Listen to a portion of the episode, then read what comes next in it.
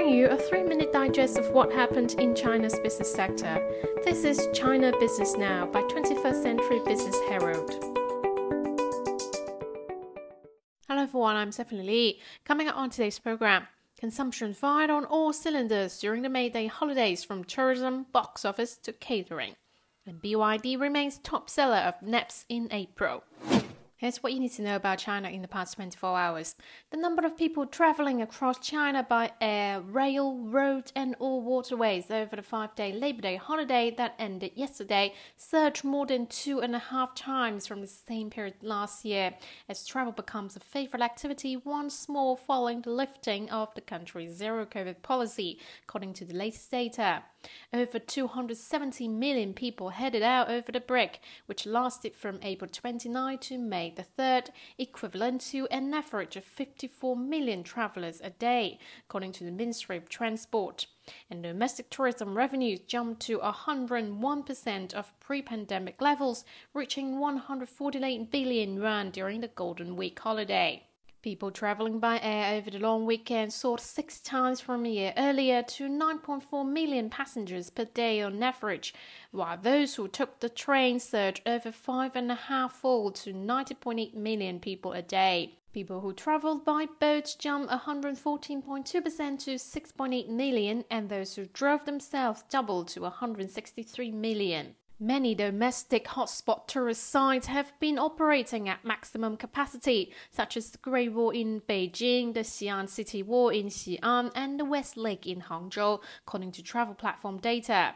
Accommodation bookings in popular tourist cities surpassed the pre-virus level by one point nine times, travel portal Qunar data showed. Outbound air bookings during the five-day holiday also recovered to forty-five percent of the levels during the same holidays in pre-pandemic twenty nineteen, according to data from Qunar on Wednesday. Bangkok in Thailand, Kuala Lumpur in Malaysia, Singapore and China's Hong Kong and Macau S A Rs were among the hot destinations, the data showed, while the bustling tourism sector has fueled a considerable surge in demand growth. People who chose to stay at home have opted to dine out, watch movies and enjoy entertainment activities, which all fan the flames of full-fledged consumption acceleration. According to data released by the Ministry of Commerce, sales of major retail and catering enterprises jumped eighteen point nine percent from a year earlier during the holiday, and key food chains saw revenues uptick by fifty-seven point nine percent year-on-year. Data from food delivery platform Meituan showed that in the first three days of the May Day holidays, the online daily consumption volumes mushroomed one hundred thirty-three percent compared with twenty nineteen. Moreover, the long break also witnessed a surge in the number of moviegoers. China's box office amassed around one point five two billion yuan over the five-day period, recording the third highest-grossing May Day holiday, according to film data platform Maoyan. Moving on to some regional highlights. The Fuxing bullet train is expected to run on the Qinghai-Tibet Railway, China Railway Qinghai-Tibet Group said on Tuesday. The development will follow the upgrading of the railway as the section from Xining to Golmud in northwest China's Shanxi province will be finished within this year. The running time for this section, which is eight hundred twenty-nine kilometers long, will be cut by two hours to four point eight hours. Guizhou province completed more than eight point zero seven billion yuan of investment in big data during the first quarter this year, said local authorities on Wednesday. Among the total investment, approximately one point five billion yuan was for channeling more computing resources from China's eastern regions to its less developed yet resource-rich western regions, said the Provincial Big Data Development Administration Bureau. As of the end of March, ten large and eight ultra-large data centers had settled in Guizhou. Notably, the total server carrying capacity in the eighteen data centers had exceeded two point two five million units. Greater Bay Area, Greater Future.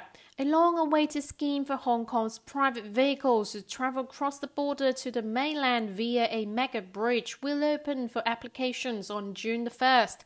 Known as Northbound Travel for Hong Kong Vehicles, the scheme will allow residents to drive into Guangdong while also boosting traffic on the underused Hong Kong Zhuhai Macau Bridge.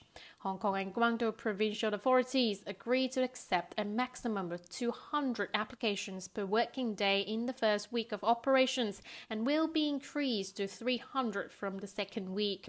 Motorists with Hong Kong identity cards, home return permits and mainland driving licenses will be allowed to cross the border using the mega bridge and stay up to thirty consecutive days each time, subject to an annual maximum of one hundred eighty days. Hong Kong's G D P grew two point seven percent year-on-year in the first quarter of twenty twenty-three, ending four consecutive quarters of contractions, led by strong recovery of inbound tourism and growing local market demand, according to the S A R government on Tuesday. Chief Executive John Lee believed the city's economy in the second quarter will be even better than the first quarter as faster economic growth in the mainland and the acceleration of the local aviation capacity would provide further support. Meanwhile, over one point seven one million travellers poured into Hong Kong during the Labor Day holiday, with some six hundred twenty-five thousand or around thirty-seven percent of them from the mainland, Immigration Department figures showed. Next on Instagram company news, Chinese new energy vehicle giant B Y D was once again the top seller of N E Vs among Chinese manufacturers, soaring ninety-four percent year-on-year to two hundred ten thousand three hundred units in April. G A C Aion, the electric car mark of major Chinese automaker G A C Group, ranked second with over forty-one thousand units sold, up three hundred two percent. Li Auto soared in over six-fold leap in sales last month, surpassing peers Nio and XPeng. Li Auto sold twenty-five thousand six hundred eighty-one N E Vs in April, setting a new monthly record and ranking first among Chinese N E V startups. Neta Auto, the E V brand under Hozon Auto, logged a twenty-six percent jump in sales to eleven thousand eighty units in April from a year earlier. Meanwhile, Leap Motor Technology saw the sales slide four percent to eight thousand seven hundred twenty-six units. Geely Holding Group's electric vehicle brand Zeekr sold eight thousand one hundred N E Vs, a gain of two hundred seventy-nine percent.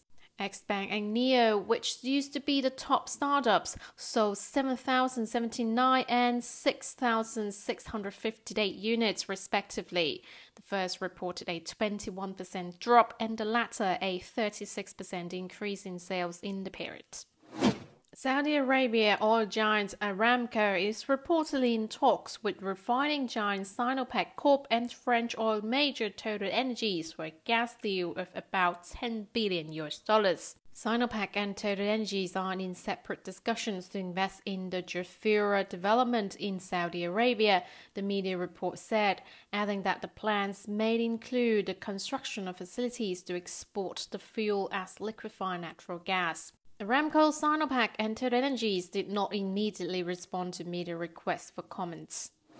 Huayo Cobalt, a leading Chinese cobalt supplier, intends to build another joint venture factory for ternary cathode materials with local partners in South Korea. Huayo has penned a memorandum of understanding with POSCO Future M, a South Korean manufacturer of cathode and anode materials, and the local government for the two firms to invest in a J V in Pohang, the company said in a statement yesterday. And wrapping up with a quick look to stock markets, Chinese stocks trimmed an earlier loss as traders weigh upbeat holiday travel data against a contraction in factory output. The benchmark Shanghai Composite rose zero point eight percent on Thursday, while the Shenzhen component fell zero point six percent.